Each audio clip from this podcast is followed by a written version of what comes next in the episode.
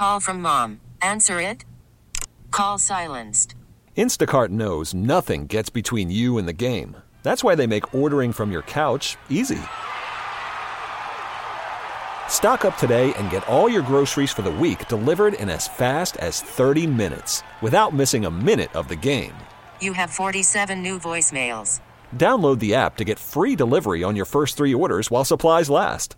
Minimum $10 per order. Additional terms apply.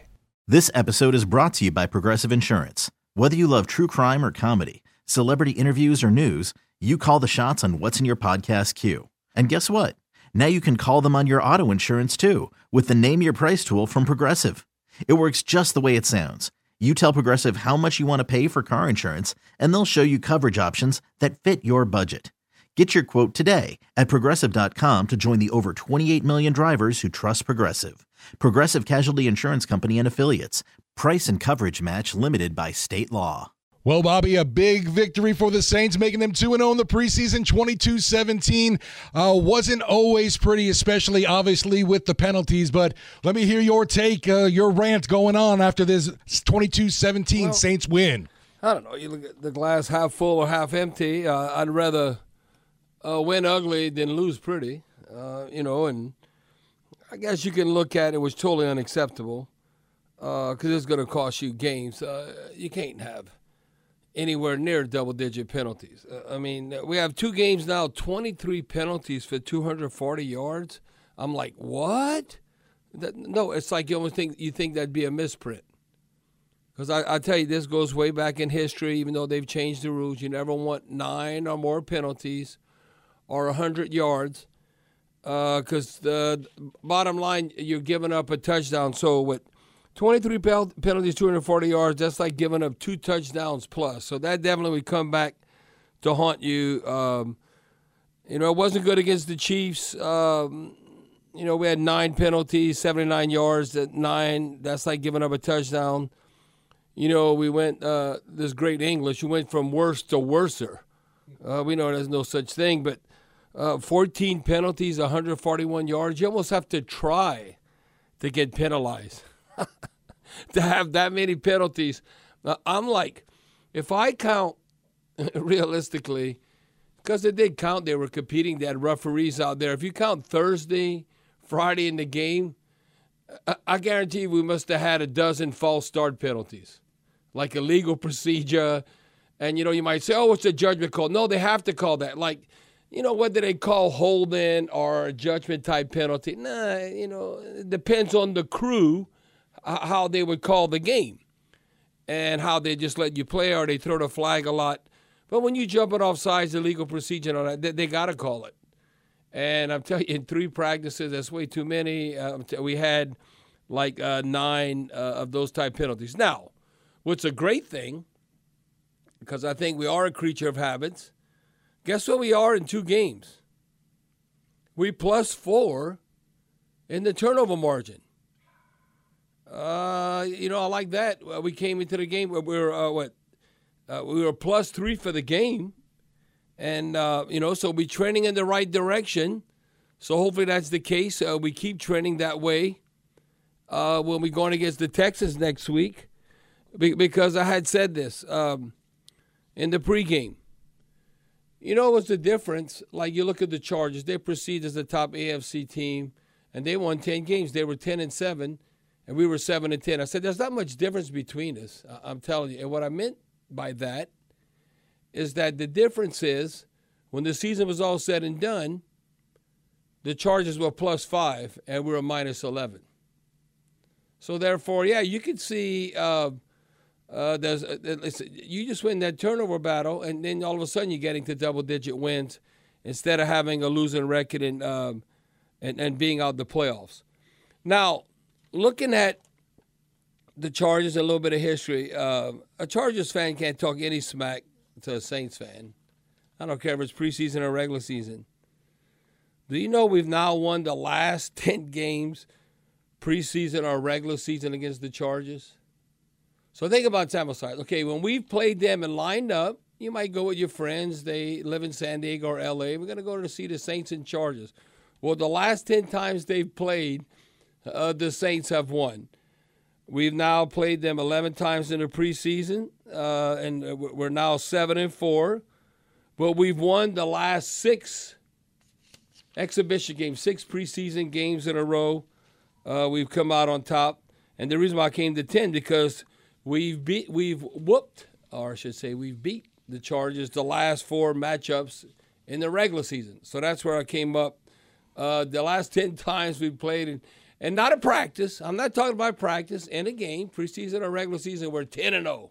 Well, I, I, would take that. So, so no uh, Chargers fan can talk any smack. You, you know, when they would say as far as uh, you know, you know, playing the Saints because the Chargers fans they got to be humble because they've underachieved a lot. But uh, this is kind of what we've done now in back-to-back games. Uh, very good on third down defense, uh, not so good third down offense. No, I, I, would take this any day. We'd be amongst the leaders. The Chargers are only three of 15 on third down. Uh, that is outstanding. Now, offensively, uh, that is not outstanding. That's not good. We were only 5 of 17, uh, 29%. Now, you know what's not good either? I don't care if we have Alvin Kamara, whoever we have at running back. Don't we have to make holes and block for Alvin Kamara or whoever we have at running back? I mean, that's back to back games. Uh, we're not even sniffing four yards a carry.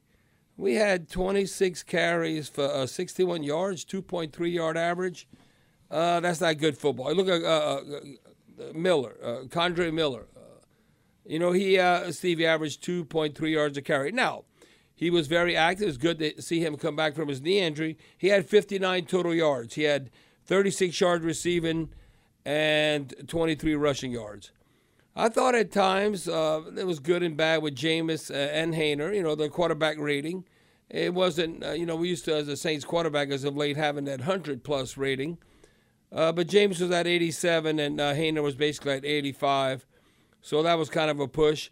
Uh, Jameis made some tough throws and they were able to come down uh, with catches. Now, what's really impressive is that yards average per uh, reception.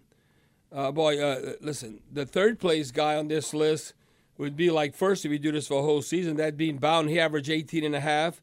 Uh, Kirklin, LSU's own, Lutcher, 19.7. How about Shaq Davis? I want to say South Carolina State's from the MEAC. You know, we always talk about the SWAC, the MEAC, uh, the South Carolina State Bulldogs. He averaged 21 yards a catch, a big target, just a monster of a guy. He averaged 21 yards. Now, Stick, uh, the whole uh, North Dakota State quarterback, he had a quarterback uh, rating of 48. So overall, I think we are able uh, to handle him. Sacked him five times. Yeah, yeah, uh, yeah. Sack, sack. No, we two got, picks. We, we got You know, speaking of sacks, how about the game that uh, Lalos? I mean, uh, Lalos. Niko. I mean, Niko Lalos. Uh, we know he's smart. He went to Dartmouth. He's from Akron, Ohio. Now, how did he not end up at Ohio State? Uh, I mean, he might have been a late bloomer, but he's at Dartmouth. Uh, he's the second year in the NFL this is like um, Lawrence Taylor, Reggie White kind of numbers. He led the team in tackles with five. He had a sack. He had three quarterback hurries. He had four tackles for loss. He had a pass defended. Steve, I hope we gave him a game ball. He, that that should be the number one game ball. Oh yeah, definitely got the game ball for sure. Yeah, just by putting up uh, those kind of numbers, I thought when Malcolm Roach was in there, he was very active. He had four uh, total tackles. You know who built upon his performance also was um, uh, was uh, you know we looked at the ones from last game. Uh, I, I, thought Ryan Connelly. Ryan Connelly, uh, he ended up having uh, three total tackles. He had another sack, or I should say, he got a sack and he had a quarterback hurry and a tackle for loss. So if you look at it now, he's had in the two games five unassisted tackles, seven total, and he's had a sack, quarterback hurry, uh, tackle for loss. Uh, so, so, Ryan Connelly uh, really being active on that end, and uh, hey, he's fighting for a job. So so that'll be interesting what's going to come out with that. And but we got to get more touchdowns instead of field goals. I'm glad that the kickers were accurate. You know, both Grupe and Wil Lutz, who made five field goals, and uh, all the points count. Uh, we, we, weren't quite as good in the return game like we were uh, last week against the Chiefs. Ugo Amadi uh, he had one punt return like about an only average. uh, he had a long gain of uh, 13, but he only averaged like 4.3 yards a punt return. Well, Ugo Amadi had one punt return for 17 yards. Uh, that's about as good as it gets. But um, the bottom line is that uh, the Saints came out on top. Um, the one who did not come out on top, I mean, I saw a couple of times on the back end, uh, Isaiah Foskey. Uh, I mean, has has he struggled or what? Uh, look, we hoping he works out. He ended up having uh, one assisted tackle. I think he didn't even have a stat last game against the Chiefs. So uh, Foskey, uh, and you know, you keep thinking. So now uh, I'm looking, and you know, man, who's that 55? So it becomes second nature. Man, he's getting whooped. Oh. There was one play I thought I saw him get some good pressure on the quarterback. I'll give him that. One play. Well, they didn't give him a quarterback hurry or quarterback pressure. I, I, I thought he got in there, but uh, not so fast. uh, that they were able uh, to get away. But uh, you know, we need him to step up, and he might be uh, definitely a red shirt uh, year. number fifty-five, Isaiah Foskey. Nothing to write home about. How about Bryan Bresee? being right place, right time, coming up with that uh, foam recovery. He also had a pass defending. Uh, I, I, thought Zack Baun played a lot better against the Chiefs than he did uh, against the Chargers. Uh, Peyton Turner. I think Peyton Turner showed up. He had a sack, a couple of quarterback hurries, and he forced that fumble that Bresee was able uh, to recover. Uh, so it's kind of a mixed bag. You know, you break down the film of everything. Um, I think we had the momentum from the get go, the way the game was unfolded, because you couldn't off to, get off to a better start uh, we basically uh, forced, I think, kind of very similar to the Chiefs game, even with Mahomes and and uh, you know in that first quarter, forcing three and out, three and out, three and out. So that's what you got to capitalize to get the momentum offensively and score points. Now, um, in our first offensive position, we were able to 31, and Miller ended up getting uh, four yards. But then the next time, uh, we end up uh, going three and out. So it was a, a mixed bag, but overall, um, listen, Dennis Allen's going to say we have something has to uh, change because if you keep getting penalties, that'll come back uh, to kill you. Uh, I mean, if you look at it, and and they only, I, I want to say they only had, um, but a couple of first downs at the end of the first quarter, and and I was thinking, but it didn't end up that way. How they were able to. Um, you know, convert and and get uh, first downs. But but overall, the um, it, it, was. I said this at halftime, at the seven minute mark in the uh, second quarter to show how we had kind of set the tone, and you want to get off to a fast start. You know, might some games you might have to play catch up, but we've gotten off to a fast start. I would say now against the Chiefs and the Chargers. There was seven minutes left in the second quarter, and I, I was like, "What? They're only going to call penalties on us?" And uh, the Chargers finally got a penalty called on them. Uh, and what let me see, what did the Chargers end up having in total penalties? Uh, let me see right here. Yeah, the, like that. That's kind of uh, yeah. That's what we want the Saints to have. The Chargers had five penalties, 26 yards. You know that that's what you that, that the coach can't say anything. That's totally acceptable. But like I said, they finally had a penalty with seven minutes left in the second quarter, and that's when the Saints. Um, had uh, more penalty yards than the uh, Chargers had total yards gained, and uh, almost like a, a, quarter and a half. So uh, it just shows you we've gotten off to a fast start, and we've been uh, oppor- uh, opportunistic. As far as that was at the same time frame when Peyton Turner forced the fumble, Bresee recovered it.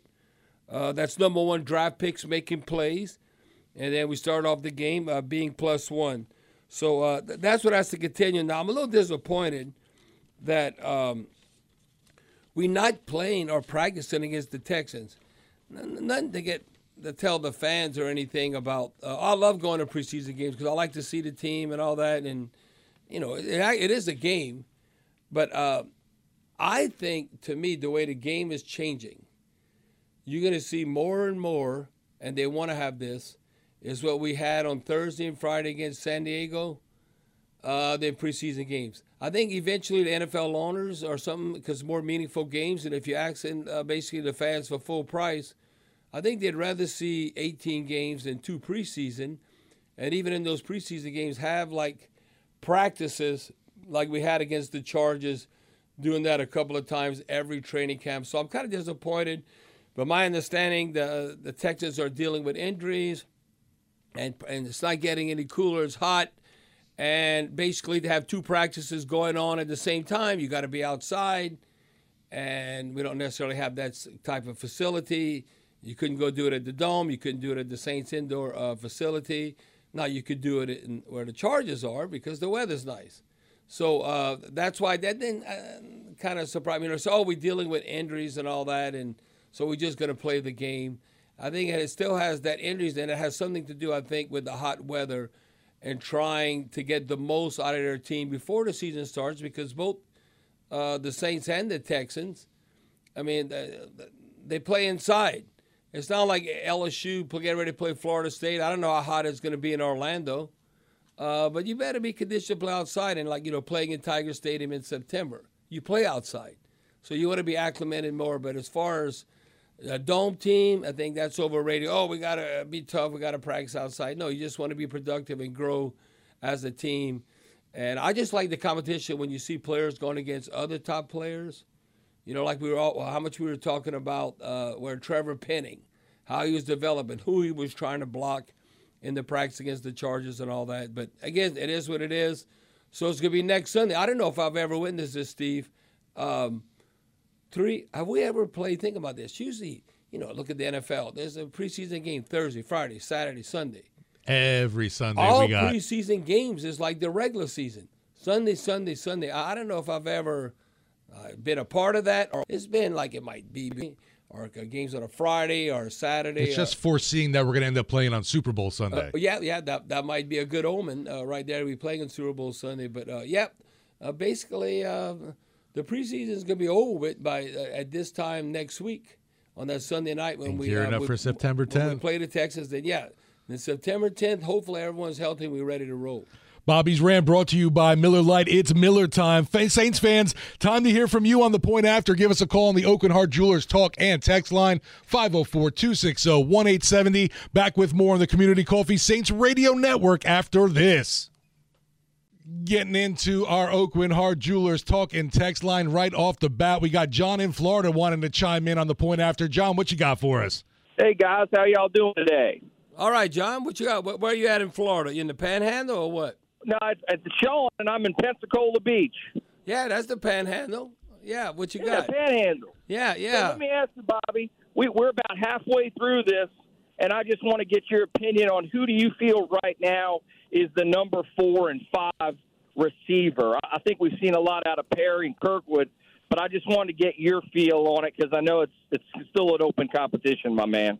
Yeah, uh, I would say, uh, and the reason why I said this earlier, and man, I even seen him work out away from the team. I said he don't look hurt to me, and he's growing Tre'Quan Smith. Uh, but I saw him twice in one-on-one drills. Now it's an offensive drill, but he's the only receiver that I saw uh, two straight practices and one-on-one beat all our defensive backs, even Lattimore. I was going to say even Lattimore, which Yeah. is obviously the most impressive. And uh, he was rolling, and I know he had a little pep in his step. They were inside. So I, I don't know what's up with uh, Tre'Quan Smith. Uh, Bryan Edwards, he needs to go back to the Raiders. Uh, We don't need him. Uh, no, I don't. I don't. He needs a veteran. Number eleven, Bryan Edwards. No. Uh, Kawaan Baker, South Alabama at best. Uh, practice squad guy. I think uh, there's a lot of competition, and they tend to go with the younger guy, but money's not really involved, like A.T. Perry and Key Kirkwood. That'll be interesting to see. I think that's a continuing uh, competition there. Obviously, uh, like Lynn Bowden Jr. or Kirklin, what they would need to do is uh, take one punt to the house or something. You know, uh, have a, a Rashid Shaheed dynamic type play. You know, like Rashid Shaheed, the first two times he touched the ball last year. Look at the Bengals. He runs the jet sweep, a touchdown. He goes against the Cardinals. He catches a bomb. Like what? Hell yeah, You- that that'll catch your attention. So you got to have those kind of impactful type plays. The one that is intriguing is a big target. I think he's raw. He would be more uh, a practice squad guy. Shaq Daddy. Uh, yeah, Shaq Davis, South uh, South Carolina State. That uh, no, that's a big dude, and there's a lot of upside then. So I can see that where we could develop him and have him on the practice squad. Now, John, I don't know if that answered uh, your question. I don't know if they're keeping five or six receivers, uh, but I, I, would say there's a lot of stiff competition still. Now, uh, uh I, I, don't know how they again. I don't know how they are treating Tre'Quan right now, but a lot of competition. I would say uh, between A.T. Perry, Key Kirkwood, and now even uh, Shaq Davis. Agreed. And you could throw in uh, Bowden and Kirklin, but they're more like multi-dimensional receivers, like special teams, special teams, yeah. and all that. So uh, I don't know if that answers your question, but uh, I, I, think for sure Michael Thomas has something left in the tank. I don't think he's the number one receiver. I think Chris Olave will be that number one receiver. He's getting he's gotten stronger. Uh, I think uh, Michael Thomas will definitely play a role. So you look at the top three, I would go with uh, Rashid Shaheed, uh, Michael Thomas, and Chris Olave uh, being that top dog. And, and okay, uh, A.T. Perry, he was targeted six times last week against the Chiefs, had six catches. Uh, okay, let, let, me see what he did. Yeah, he, he, he got targeted five times. No, no one caught any touchdowns, but he got targeted five times. He had three catches. He had a long gain uh, of nine yards, so he ended up with 22 yards total. So not like anything what he did last week uh, against the Chiefs, but um, yeah, A.T. Perry just needs to keep building upon and have good practices. And what he got going for him also, you know what? You know what he has going for him? And if he's getting better, training in the right way, they drafted him. They want to make the draft pick work out because then it makes it look like they know what they were doing. no, you, you don't think and deep down, you might say, oh, now Sean Payton might take the approach, oh, I don't care if you were drafted or a free agent. And in theory, they really don't care. You're like, okay, just go out there and compete, and the best man's going to win. But if they can have their cake and eat it too, and eat it too, they will want the draft pick, pick always to beat out the free. I was going to say tie goes to the draft pick kind of thing. Yes, because like okay, with the work they've put in and what they've invested, they want A.T. Perry to work out, and he was the top receiver at Wake Forest. Just look at the numbers he put up there. Want to hear from you on the point after? Give us a call on the Aucoin Hart Jewelers Talking Text Line 504 260 1870. Be back with more on the Community Coffee Saints Radio Network after this. Call from mom. Answer it. Call silenced. Instacart knows nothing gets between you and the game. That's why they make ordering from your couch easy. Stock up today and get all your groceries for the week delivered in as fast as 30 minutes without missing a minute of the game. You have 47 new voicemails. Download the app to get free delivery on your first three orders while supplies last. Minimum $10 per order. Additional terms apply. You could spend the weekend doing the same old whatever, or you could conquer the weekend in the all new Hyundai Santa Fe. Visit HyundaiUSA.com for more details. Hyundai. There's joy in every journey. This episode is brought to you by Progressive Insurance. Whether you love true crime or comedy, celebrity interviews or news, you call the shots on what's in your podcast queue. And guess what? Now you can call them on your auto insurance too with the Name Your Price tool from Progressive. It works just the way it sounds. You tell Progressive how much you want to pay for car insurance, and they'll show you coverage options that fit your budget. Get your quote today at progressive.com to join the over 28 million drivers who trust Progressive. Progressive Casualty Insurance Company and Affiliates. Price and coverage match limited by state law. Who dat? The Saints a 22 to 17 victory over the Chargers. Saints win, you win at McDonald's. We're going to get right to the Aucoin Hart Jewelers talk and text line. We got Paul in Shreveport on line one. How are you doing, Paul? I'm doing good, y'all. How y'all doing down there? Uh, all right, Paul. Uh, it's a little hot, but uh, it's hot in Shreveport. It's hot in North Louisiana. It's oh. hot in South Louisiana. Hot in Texas. Hot everywhere right now. But the Saints are hot. We two and zero. Oh. We two and zero. Oh. Super Bowl. well, you know there there ain't no record in preseason. That's that's very that's true. That is true. I, I, I I talked to y'all last year during preseason. I said any coach that tries to win a preseason game is crazy I mean, his players are going to want to win. They they want to make right. squad and all, but. Well, but yeah, yeah, and you know what, Paul? Uh, Paul, uh, hold your point there. Uh, you know why the players want to win in preseason? Because when you go in the uh, locker room, you could fart around and you could jive and, and, and goof off because you won. I'm telling you, even though it's a preseason game, and you kind of grab ass in, in the locker room after the game, though, that's not a good sign. Because coaches, they, they look at everything. So that's why it's important to win a preseason game, especially, you know what? Then you coming back, you fly it all the way from Los Angeles to New Orleans. So to feel good in the plane, not that the preseason game matters. But the bumps and bruises hurt a little less. Yes, it, it's just the mindset uh, of that. Uh, the, the game doesn't count, but you're still being evaluated. And uh, like I can tell you what, and, and matter to Lalos, uh, Nick Lalos, I mean, he had, uh, Paul, I told, I told Steve, this might be, um, I guarantee you, one of the greatest preseason games ever as far as his production that this is like Lawrence Taylor numbers what he was able to do in a preseason Lawrence game. Taylor. Yes, Lawrence Taylor. When you talk about he led the team in tackles, he had a sack, he had three quarterback coverage, four tackles for loss, a pass defended.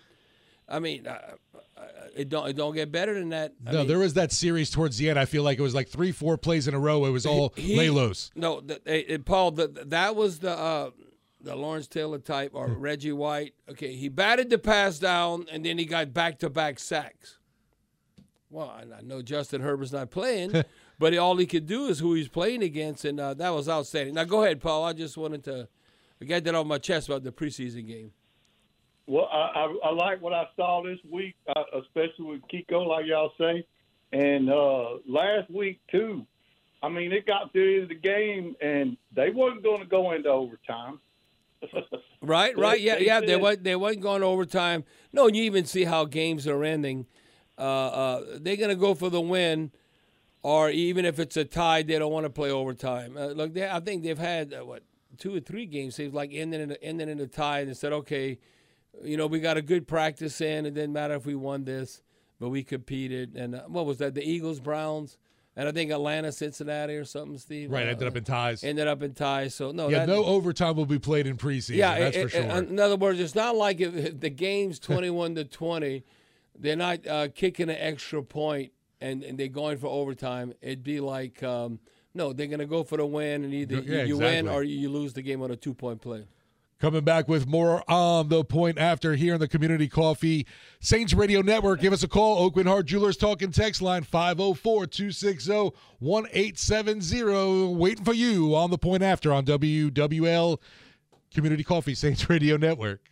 Usually we hear from Saints quarterback Derek Carr after a game, but in this case he didn't any, see any action, so it was Jameis Winston taking the podium. Jameis Winston's interview brought to you by the Bill Hood Automotive Group. Everything automotive under one hood. Here's Jameis Winston.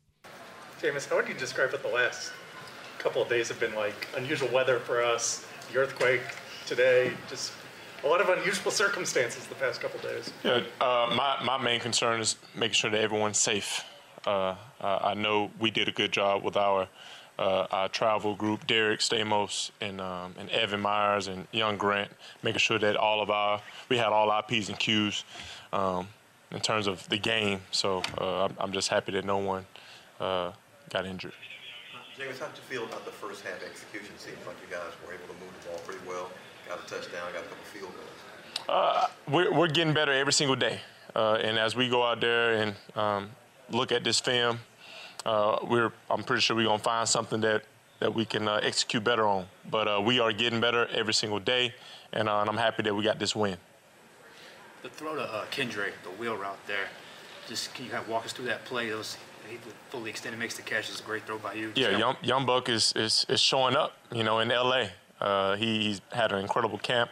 Um, happy for him uh, to bounce back and uh, make an incredible play. What did you see from Shaq in this one? Because he seemed to have a pretty good day also. Yeah, Shaq is, is playing really good, man. I saw strong hands, confidence, uh, getting in and out of the huddle. Uh, it, it, it's, it's so beautiful to see when these young guys get a grasp of the offense. They're able to play fast and, uh, and execute. Did you guys feel like you got a lot out of this week? The joint practices and obviously the game as well. You guys feel like you got a lot out of this week?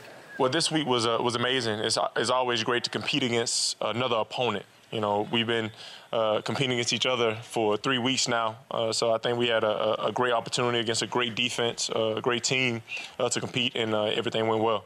The Saints quarterback postgame interview brought to you by the Bill Hood Automotive Group. Everything automotive under one hood. Coming back with more on the point after on the Community Coffee Saints Radio Network after this break. Saints improved to 2 0 in the preseason, beating the LA Chargers 22 to 17. But Bobby, what's bugging you about tonight's game? Brought to you by J&J Exterminators, Louisiana's independent exterminating company.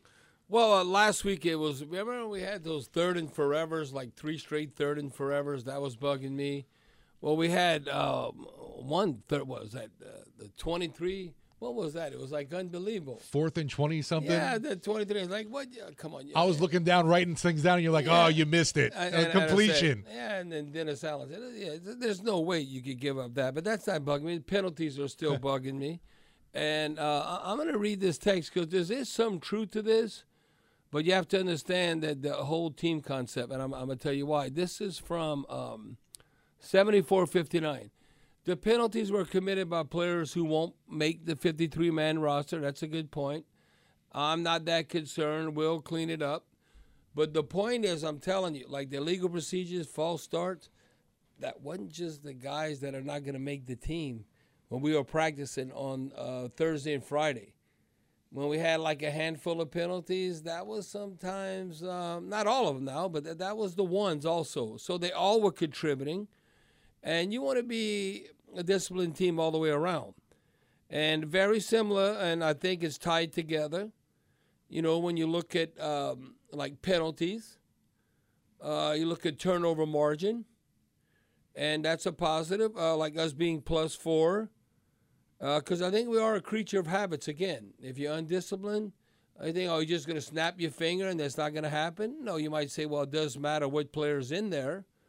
Uh, but it, has to be, and, Dennis Allen, and he'll tell all in the position meeting rooms, tell all the players, no, um, I'm not putting in there if this is going to continue. You know, we'll go in a different direction. Because uh, even if you have guys that aren't going to be on the team, you should still should not have uh, 23 penalties for 240 yards in two games. No. Uh, okay, like for instance, you look at the guys that were playing uh, for the Chargers. A lot of those guys aren't going to make the team, and they had five penalties for 26 yards. So I'm telling you, it's a mindset, and you are a creature of habits. Whether it's like uh, all of that, that's all a form of discipline, and Dennis Allen knows that, and he's the one that's going to be held accountable because he's the head man. So penalties, uh, protecting the football, taking it away, that all goes hand in hand. So that's what's bugging me. So I, I, I would say right now, when we play the Texans next Sunday, so basically a, a week from now, can we maybe have like what the Chargers had, maybe like five penalties for 30 yards or something like that, instead of somewhere close to nine or hitting that century mark, getting 100 yards? So that would be trending in the right direction heading into the September 10th game against the uh, Titans, and then it wouldn't be bugging me. So, because that, that that will cause you to win or lose. I'm telling you that that'll come back to bite you. Bobby just got this from Brian Duval, Saints radio statistician. 14 penalties for 141 yards, most for Saints in a preseason game since week three. 2019 of the preseason at the New York Jets. Saints had 16 penalties for 142 yards in that game, and they ended up winning 28 13. Well, a true, a true Who Dat fan would probably say, that proves it right there, Bobby. The, the Roughs are cheating. They hate the Who Dat Nation. That they hate the Saints. We know LA doesn't like the Saints. Uh, was that the same officials against the uh, that we had tonight against the Chargers that was doing the Rams game? Sure looks like it. I mean, LA, LA, this not not Louisiana, uh, Los Angeles. Just you know, just giving us the wrong end of the stick there. That, that ain't cool. Let us hear from you on the Aucoin Hart Jewelers Talking Text line. Who that's 504 260 1870. We'll be back with the more point after on the Community Coffee Saints Radio Network right after this. I'm Sandra, and I'm just the professional your small business was looking for. But you didn't hire me because you didn't use LinkedIn jobs. LinkedIn has professionals you can't find anywhere else, including those who aren't actively looking for a new job but might be open to the perfect role, like me. In a given month, over 70% of LinkedIn users don't visit other leading job sites. So if you're not looking on LinkedIn, you'll miss out on great candidates like Sandra. Start hiring professionals like a professional. Post your free job on linkedin.com slash recommend today. All star closer Kenley Jansen, we have a question. What's the best podcast of all time? Baseball isn't boring, baby. I'm Rob Bradford, and every single day I'm sitting down with the biggest names to show you this great game is the greatest game. It's my podcast, it's my passion. It's a cause I started more than two years ago and is now the most prolific national daily baseball pod there is. Another fact, so jump aboard the BIB Express. Follow and listen to Baseball Isn't Boring, presented by Wasabi Hot Cloud Storage on the free Odyssey app or wherever you get your podcasts.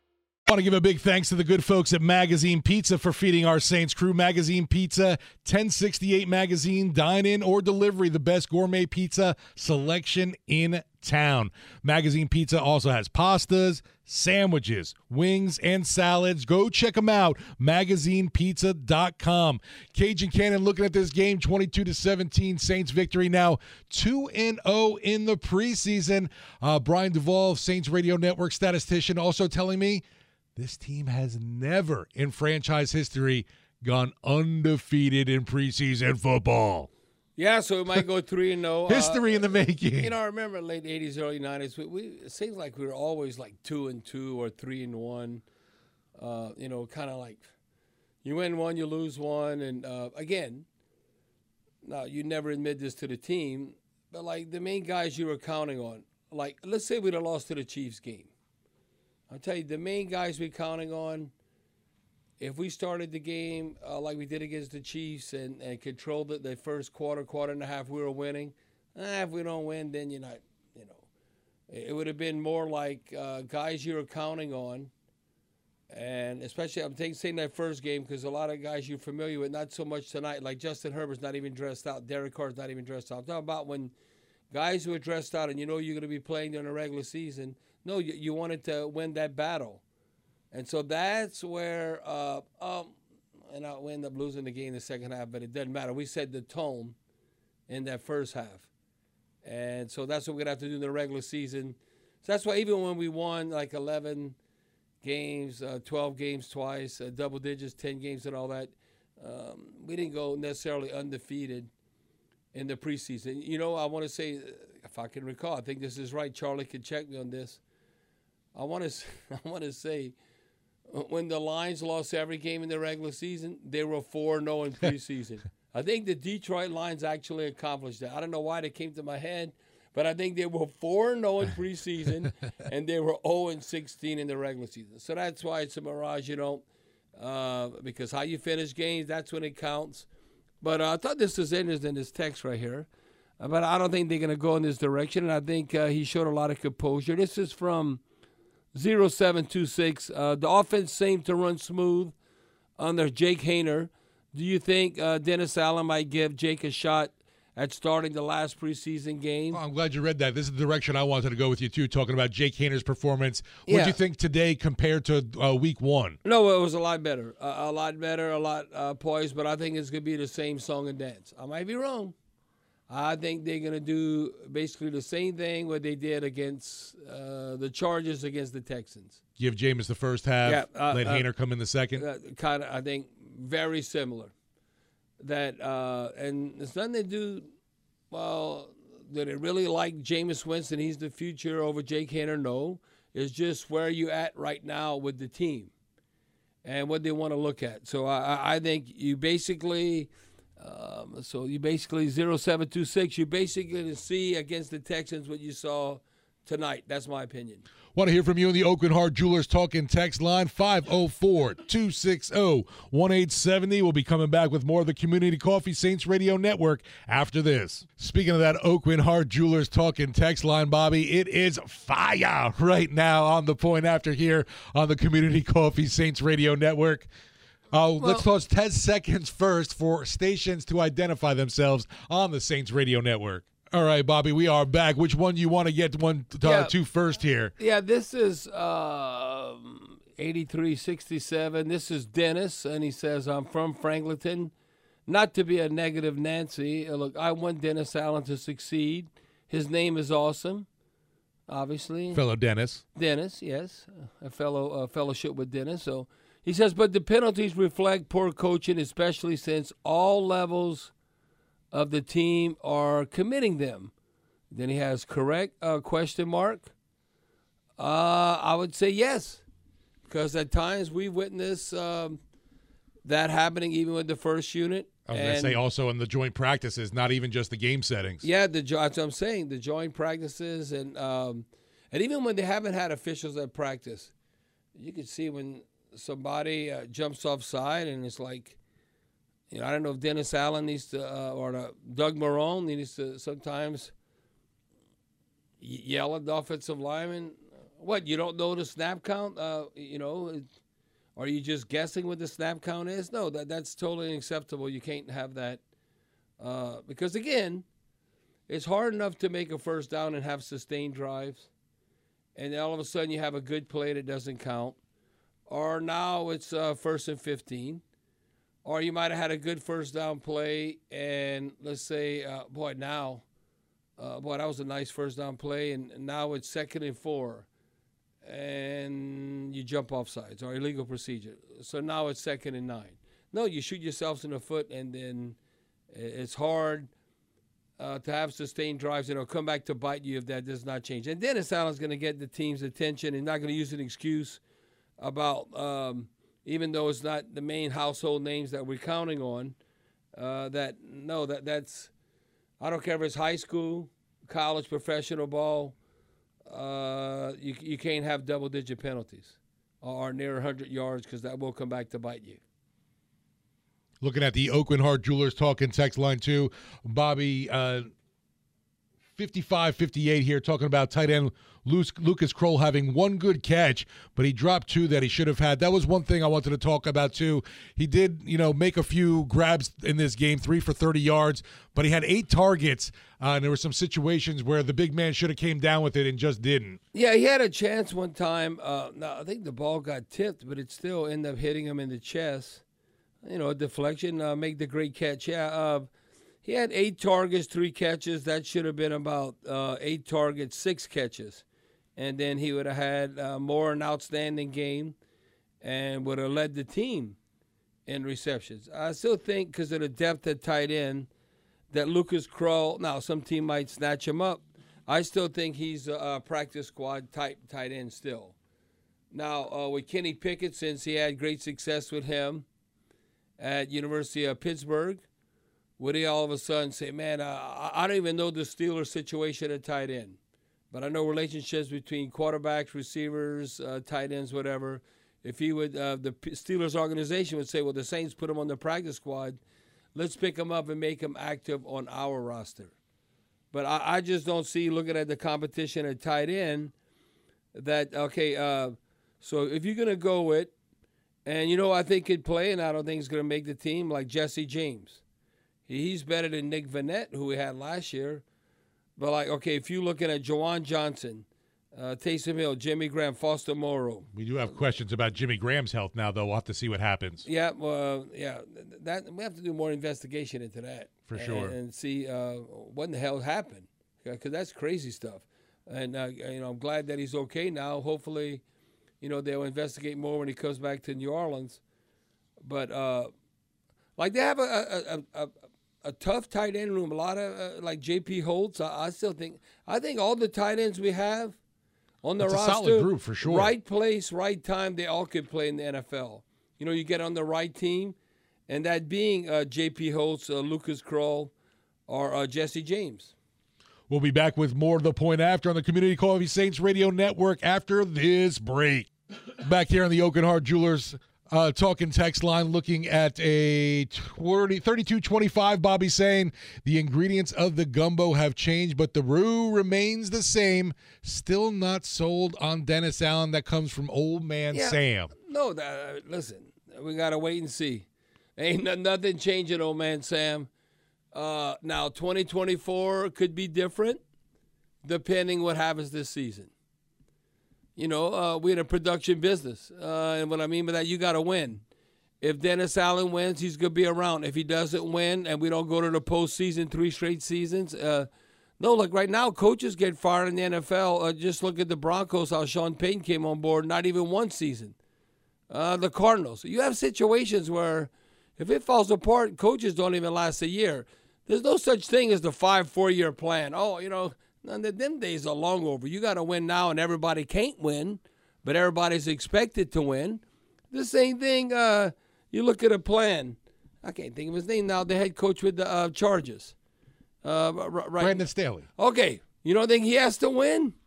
Oh, I, I didn't think he was coming back this season. Honestly. Exactly. We thought maybe Sean was going to go there. Yep. Uh, but, but that Spaniels, th- th- th- they're they're cheap. Th- th- They wanted to give him one more chance. But even we had um, money uh, on the pregame Uh, show. Blake Money Smith. Yeah, yeah, we had him on, on the pregame. Matt Money Smith, sorry. Matt, Matt, yeah, Matt, Matt Money Smith. Uh, voice of the Chargers. Voice of the Chargers.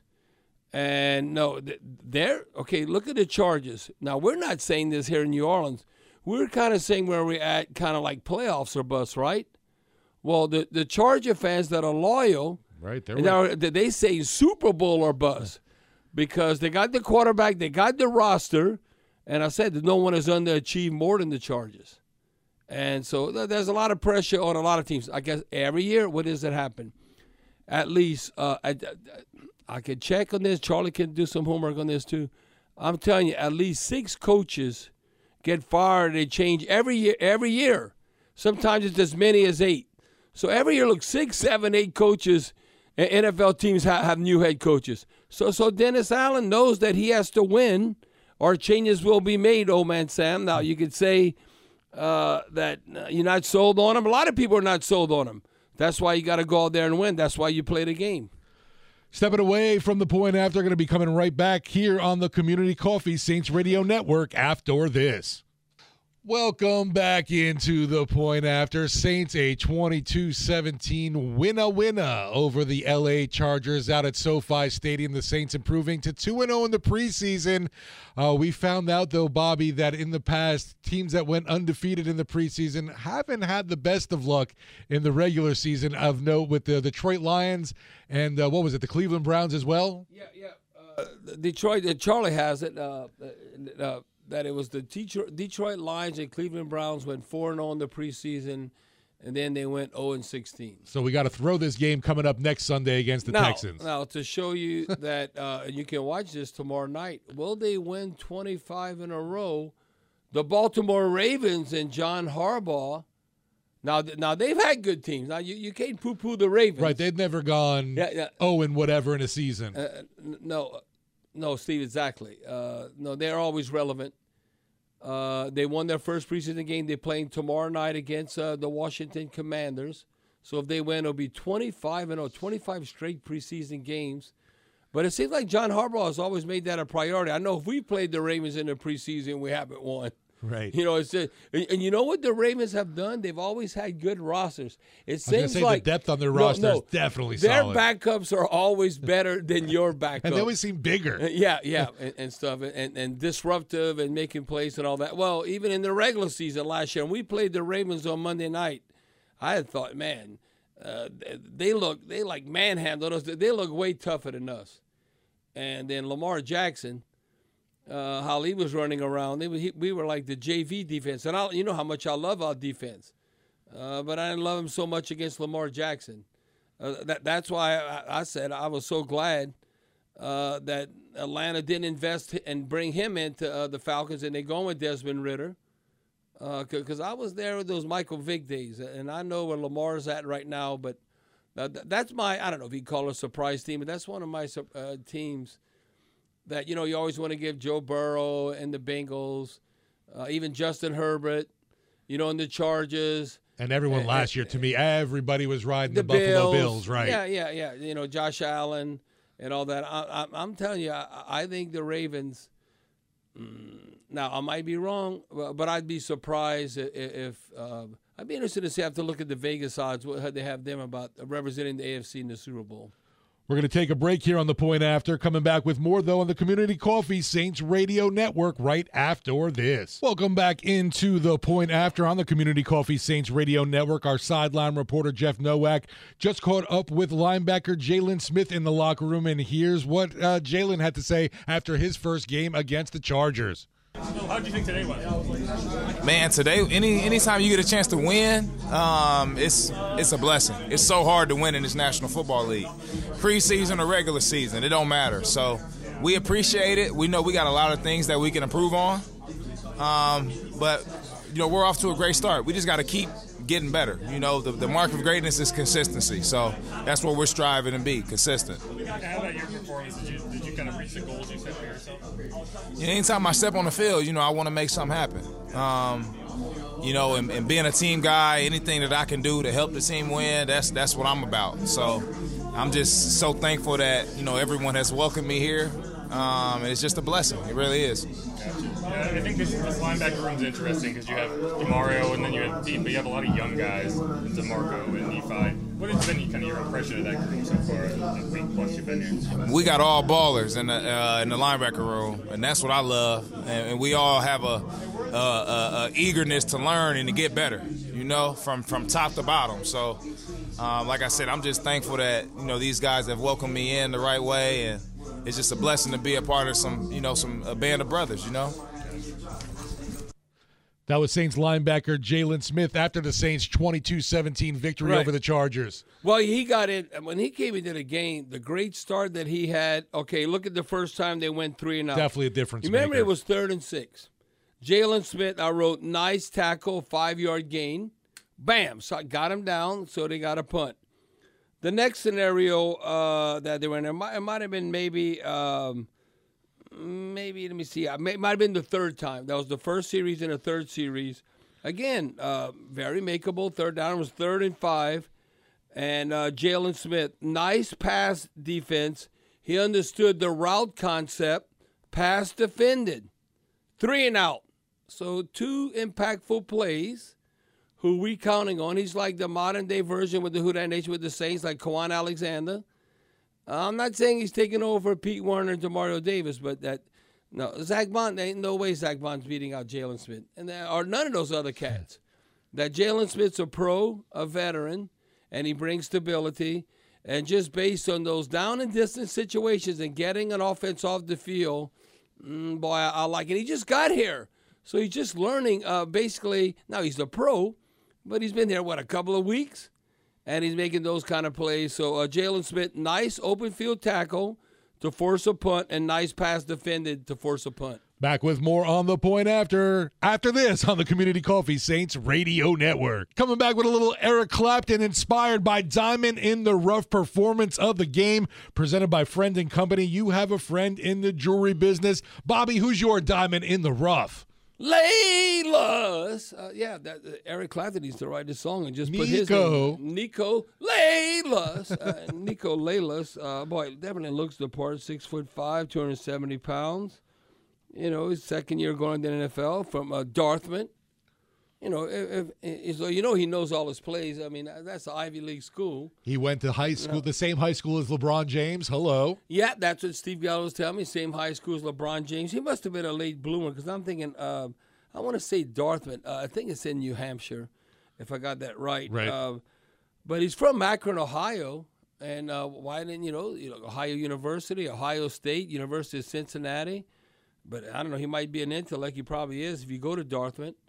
Uh, but you know that means when you go to those Ivy League schools, you, you know they don't give uh, uh, athletic scholarships.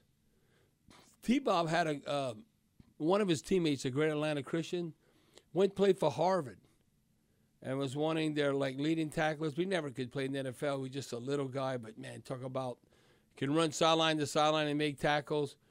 But uh, he basically went up there. Is highly successful. It's a shame I can't remember his name now.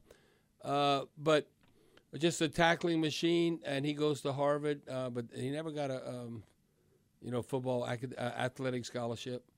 Uh, you maybe get aid and stuff, but uh, but anyway, eh, that's where uh, Niko Lalos goes uh, to Dartmouth, and the game he had is kind of what you dream of. Just by him doing this in a Saints uniform and his uh, limited snaps, all NFL teams they say everything that you do. And it's like I said, going into his second year, he probably added about two years for sure to his career. Now you have to look at who you're beating, who you're going against.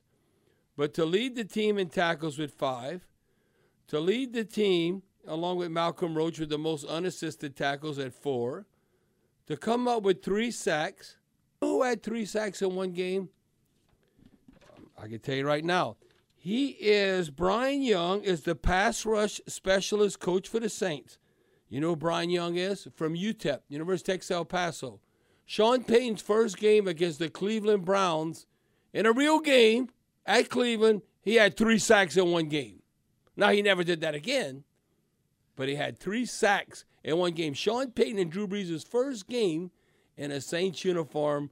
Brian Young had three sacks. So I know he has to be proud. He probably tell that story to Lalos, uh, Niko, Nick Lalos, uh, Niko Lalos, and three sacks. That he had three quarterback hurries. That's potentially almost like five or six sacks. That means you're getting to the quarterback and you're rushing him, and then four tackles for a loss. That's kind of something like Bryan Bresee, you know, like uh, the, the the number one draft pick. You know, you're getting penetration. You know how we love penetration from the defensive side of the ball. Uh, you, you, know, you don't want to take the penetration. You want to give it. Definitely want to give yeah, the penetration. Yeah, you want to get after the opposing quarterback.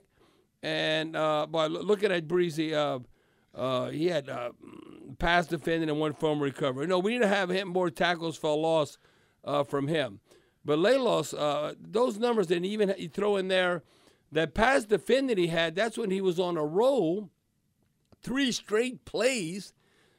Steve, I don't know if you could see, it's the biggest diamond in the rough that we've ever had. That's not a household name, but you want to give him a game ball plus. Right. Three straight plays. This does not happen in the National Football League. It might happen in high school and little league or something. Three straight plays he bats a ball down, pass defended, and then he gets second down. He gets a sack. Third down, he gets a sack. What?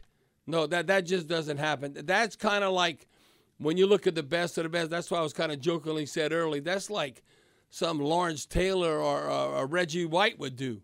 Uh, that they would be so dominant that they can't be stopped. Well, Niko Lalos, not from the SEC, not from the Big Ten, but from the Ivy, Ivy League, League, from Dartmouth. Niko Lalos are just kicking butt. An interesting tidbit with Lalos too. Earned a Taekwondo black belt at the age of 10 years old, Bobby. So he's a 10 year old black belt. So maybe that comes into play when he's uh, getting after the opposing quarterback and, and beating his man at the line of scrimmage and you're doing stunts. You know, we always talk about hand placement, footwork, and all that, and power speed to power, power to speed, and all that kind of stuff. So how see that's young, and he was already a black belt. He wasn't training. Very impressive, right? How, how, old was he? Like 10, 11? 10 years old and achieved black belt in Taekwondo. Oh, I mean, he kick a lot of people behind, uh, you know. And the thing is, and he's not a little man. So if he has that kind of skill set, and you're looking six foot five, two seventy, no, he's a badass. And you look to also the uh, Dartmouth MVP at the Hula Bowl after he notched two sacks and a forced fumble. So this is a uh, a trend we like to see, you know, continuing. He's a playmaker. He's a playmaker. Um, that, that, that's guys definitely on the uh, Saints practice squad. But then I think someone could snatch him up. Uh, and I, I don't know if you figured out in a rotation. So what if he would? That puts a lot of pressure on the Saints because we've taken notes hmm. on him in practice being disruptive where we haven't necessarily taken notes has been more negative and positive of Isaiah Foskey from Notre Dame. Right. You know, when you take notes, okay, oh, who's that guy? You know, like, I mean, I, I don't even know who that is. Then you're looking up, um, oh, who, oh, that's 54? And then, uh, Niko, then all of a sudden you recognize, and you go like, oh, 55. Oh, that's, oh, yeah, that's Isaiah where's Foskey. he been? Yeah, it was like uh, out of sight, out of mind. Uh, like uh, a couple of times, I think Isaiah Foskey was uh, flat-footed, and uh, I mean, is there a quarterback? Uh, uh, what was his name again? I can't think. Uh, from uh, North Dakota State. Uh, um, oh, the yeah, the quarterback tonight with with, with the Chargers. yeah, Easton Stick. No, no, no, Stick, Stick. The Stick oh, okay. man. I, I saw a couple of times Stick. I mean, Isaiah Foskey had a chance to get him. And he just like mm, it's like Foskey wasn't even there. What do you think like Lamar Jackson would do? Oh my God, he'd be like treat him like a pee wee player. Like you don't have no chance. So I don't know, Steve. He might have an outstanding performance again, like he did tonight against the Texans. But uh, the Saints might almost have to be okay. Uh, you know, the final roster cuts. Uh, who's on the team? You know, who's not? The, who's on that 53 uh, man roster? It's almost like, man, we can't expose him because uh, somebody's going to snatch him up because he's produ- productive and he produces as a player.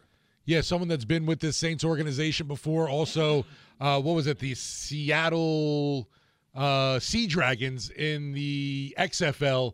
Uh, had some time there as well. But yeah, shout out to Niko Lalos getting the Diamond in the Rough Performance Player of the Game, presented by Friend and Company. You have a friend in the jewelry business. We'll get back with more of the point after And- and- on the Community Coffee Saints Radio And- Network. And, and Steve, before we leave, you know who else? Um, who that? Who? Uh, another one. He was like, you know, you talk about XFL, USFL, and all, and they get a chance in the NFL and almost playing year-round uh, football. Jack Heflin. Right. Another Uh, big dude. th- that's another one now. He's 6'3", like 305. He's a two-year guy, uh, uh, the Big Ten, Iowa Hawkeye. He's another one. Uh, he's disruptive. They taking advantage of their opportunity, and uh, but uh, he didn't have the numbers uh, like uh, that Lalos had.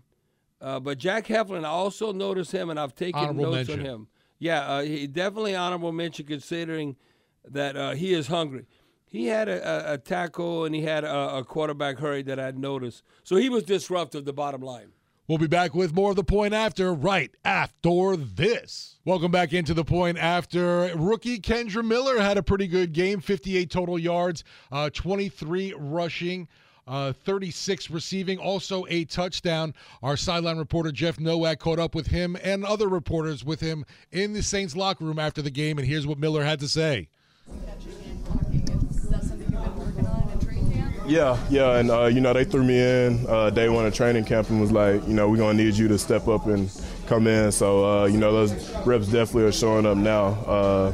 Just all the time I put in and getting in the playbook and catching up on everything. Oh, look, I know you didn't catch a ton of passes in college, but you look like a natural pass catcher when you're out there. Would you? I mean, it feels natural to you. I'm guessing, right? Yeah, yeah, most definitely. It was just, you know, coming out of college, they look for, you know, anything to devalue you. And so uh, I didn't catch that many passes in college. So, you know, that was an easy one. So, uh, you know, I'm just getting to show what I've been doing my whole life. And, you know, it's just pretty fun and show it on the biggest showcase. You got to feel good about what you put on tape this week. Agreed? Yeah, yeah, most definitely. How good did it feel just to get back out there after another? I know it was a minor knee injury, but I'm sure just mentally going through that again, wanting to get back out there and prove that you can, you, you deserve to be on this team and deserve to have reps this season. Yeah, yeah. I, I kind of like tried to look over it because, you know, it was just a minor setback. And, uh, you know, I didn't try to get too hard on myself and be like, you got to come do this. I kind of just came lax and was like, you know, we done been through this before. Uh, it's not serious this time. Just work my way back in practice. And that's what they did. And just come out and do it on Sunday. Was it challenging for you mentally, though, getting back on the field so quickly? Uh, not really. You know, the first day I was just like, you know, dang. But um, I kind of just slept on it, woke up, and I was like, you know, got to go grind. Did, did you know it was minor right away, or was there ever like a moment of like, oh damn, here we go again? When it first happened, you know, I it, it was a little bit, but it was nothing like the first time it happened. So I knew it wasn't, you know, as bad. But 20 minutes later, I felt fine. Like I was like, I can go back out there, and they was like, Nah, like you done for the game. But you know, I, I knew it was minor. Have you played with a knee brace before? Is that something you kind of get used to? Yeah, I definitely got to get used to it. I've never played with a knee brace, but uh, you know, after so long, you kind of forget it's on. But uh, it's cool though. Yeah. What's been what's been the process of just learning the blitz pickup? And it seems like that's come like really really fast. I know some of your coaches were saying like might be the, the longer curve, but it seems to be pretty pretty natural for you already. Yeah, uh, really, that comes with reps because uh, it, it was a while that it took me to, like, when we first got to camp and starting out, to just understand everything. But, you know, I'm starting to feel way more comfortable doing it now. That's like three weeks, so that ain't really that long. Yeah, right? yeah. They've been giving me uh, plenty of reps in practice, so I've been trying to, you know, get that fast track and just pick up on everything. Is that something that you've been like studying a lot, or is it just going out there and wrapping it and picking it up? Uh, so I'm like more of a uh, like a rep type of learner. So like going out there doing reps at practice every day, I just kind of starting to pick it up fast. What's the biggest thing to pick that up? The biggest thing to learn there is like a, like is it a reaction thing or is it reading thing? Like, like when you're I don't know, doing a I- poor job phrasing I say for me, it's like more of a reaction. I kind of look at it as playing running back. Like we gotta react off different things, and you know, if I see this dude pop off, I know I gotta get my eyes across and just you know pick up the blitz. So it's kind of a reaction thing. yeah. So that's why the reps I guess would be important. Yeah.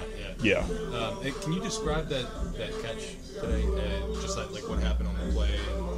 And was kind of just like an instinct thing to kind of dive for it like that? Yeah, so I kind of I kind of slowed up because I didn't know if Jameis was throwing it, and then the ball kind of got lost in the lights. But uh, once I seen the ball like appear, and I was like, "Oh man, this is coming to me," I was like, "I gotta I gotta stretch out and get this," and so I, I stretched out and grabbed it. I'm sorry. Can, can you kind of help us see it, like through your eyes on the blitz pickup? Like, what are you looking at? What do you read? Like, kind of what is the process there? Um, it's it's kind of just all on the reads, like especially in our offense.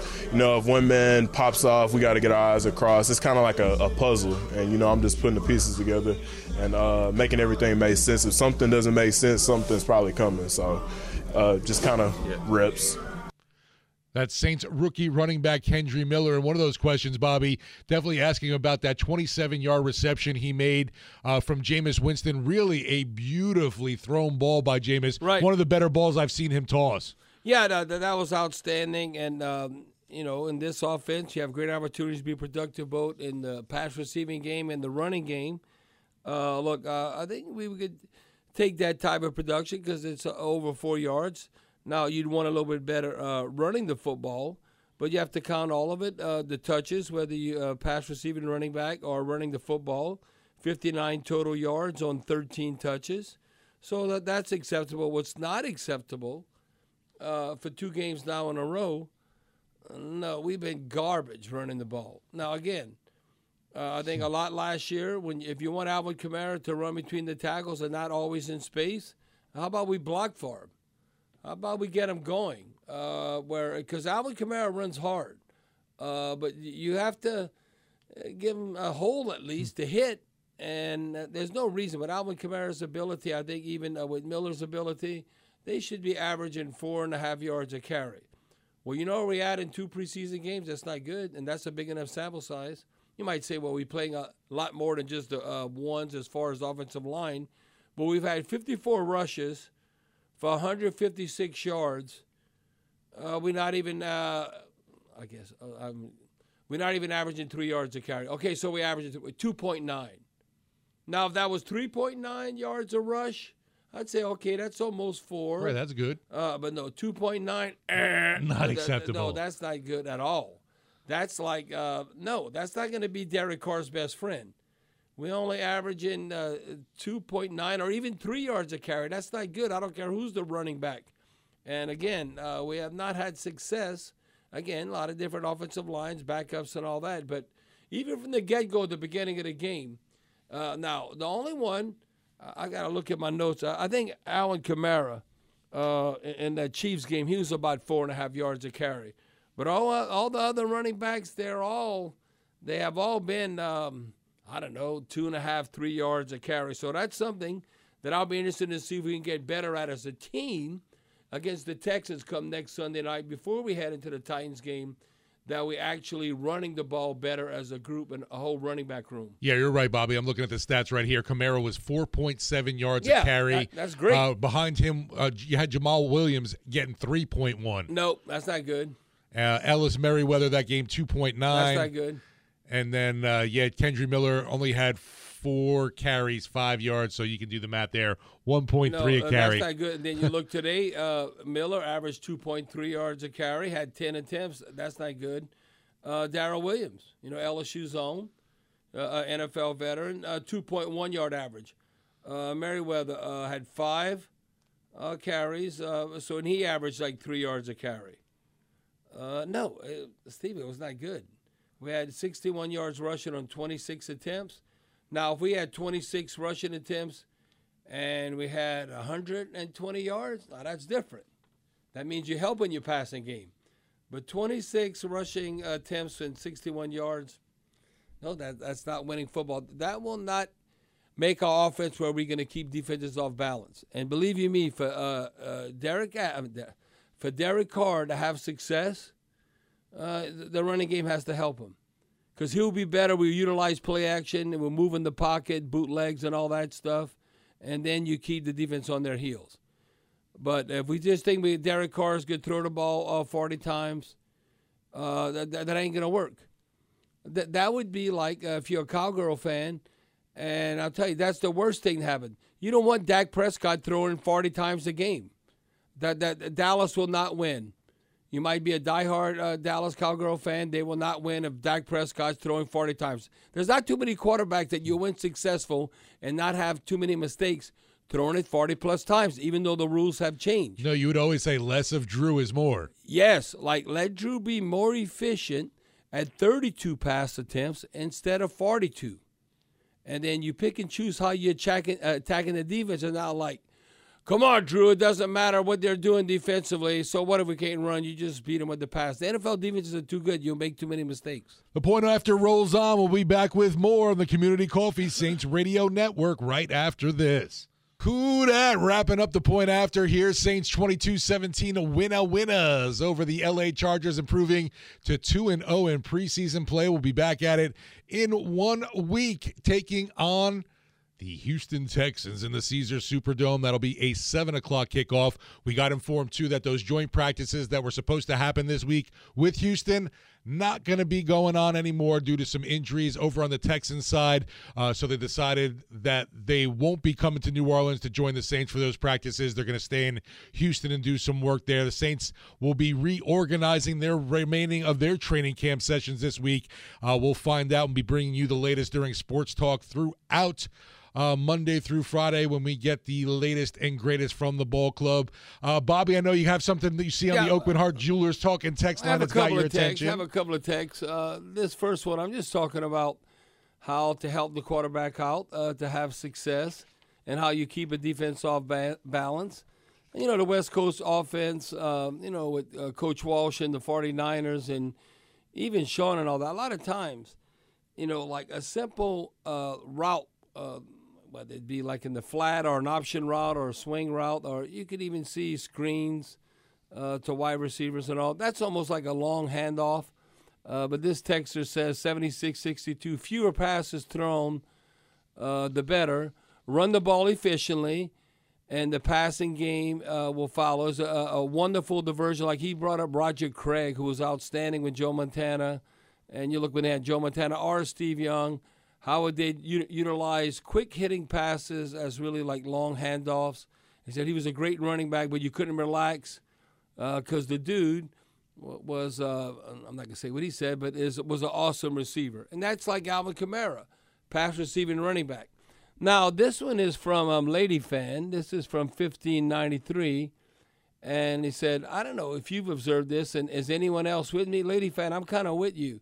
Uh, we had a number of texts like this that uh, Coach Allen uh, needs to uh, put on an undershirt and cover up his chest. Uh, and I don't. Uh, it's kind of. Might be a little too cold in the press room. Yeah, yeah, and, and so, uh, lady fan, there's uh, you're not the first one that takes that, and uh, now maybe it might be too hot to wear an undershirt, but uh, I don't know if uh, people, fans have been observant with that uh, with Dennis Allen. So We're going to pause 10 seconds here now on the Saints Radio Network for the stations to identify themselves. As we get ready to get out of here, definitely want to give our thanks to some of the behind the scenes team on our Saints Radio Network executive producers Diane Newman and Kevin Cassidy, Saints sales manager DePaul Smith, assistant producer Ian Hoke, associate producer Scott Cologne. We got studio producers Charlie Long, Chris Coleman, and Cullen Steele, plus station engineers Danny Miller and Ernie Kane. On behalf of our Saints Radio broadcast team, Mike Hoss, Deuce McAllister, Jeff Nowak, and Robert Carroll, thank you for listening to Saints football. You can join us next week when the black and gold take on those Houston Texans. That's going to be a 7 o'clock kickoff in the Caesar Superdome. We went through it, Bobby, and uh, hopefully we come away with a win. But if it, if Yeah, it doesn't I mean mean, that much, though, if we go undefeated in the Well, preseason. I, just want us to, uh, to see the kick C.J. Stroud's behind, uh, to kick his ass. I mean, you know, humble him because hopefully we hum- humbling um, um, Bryce uh, when we play in the Panthers. You know, young rookie quarterbacks. You, you gotta they gotta slow their roll.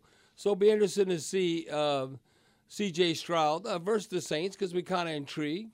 You know, coming out of Ohio State, considering the expectations with him and the Texans.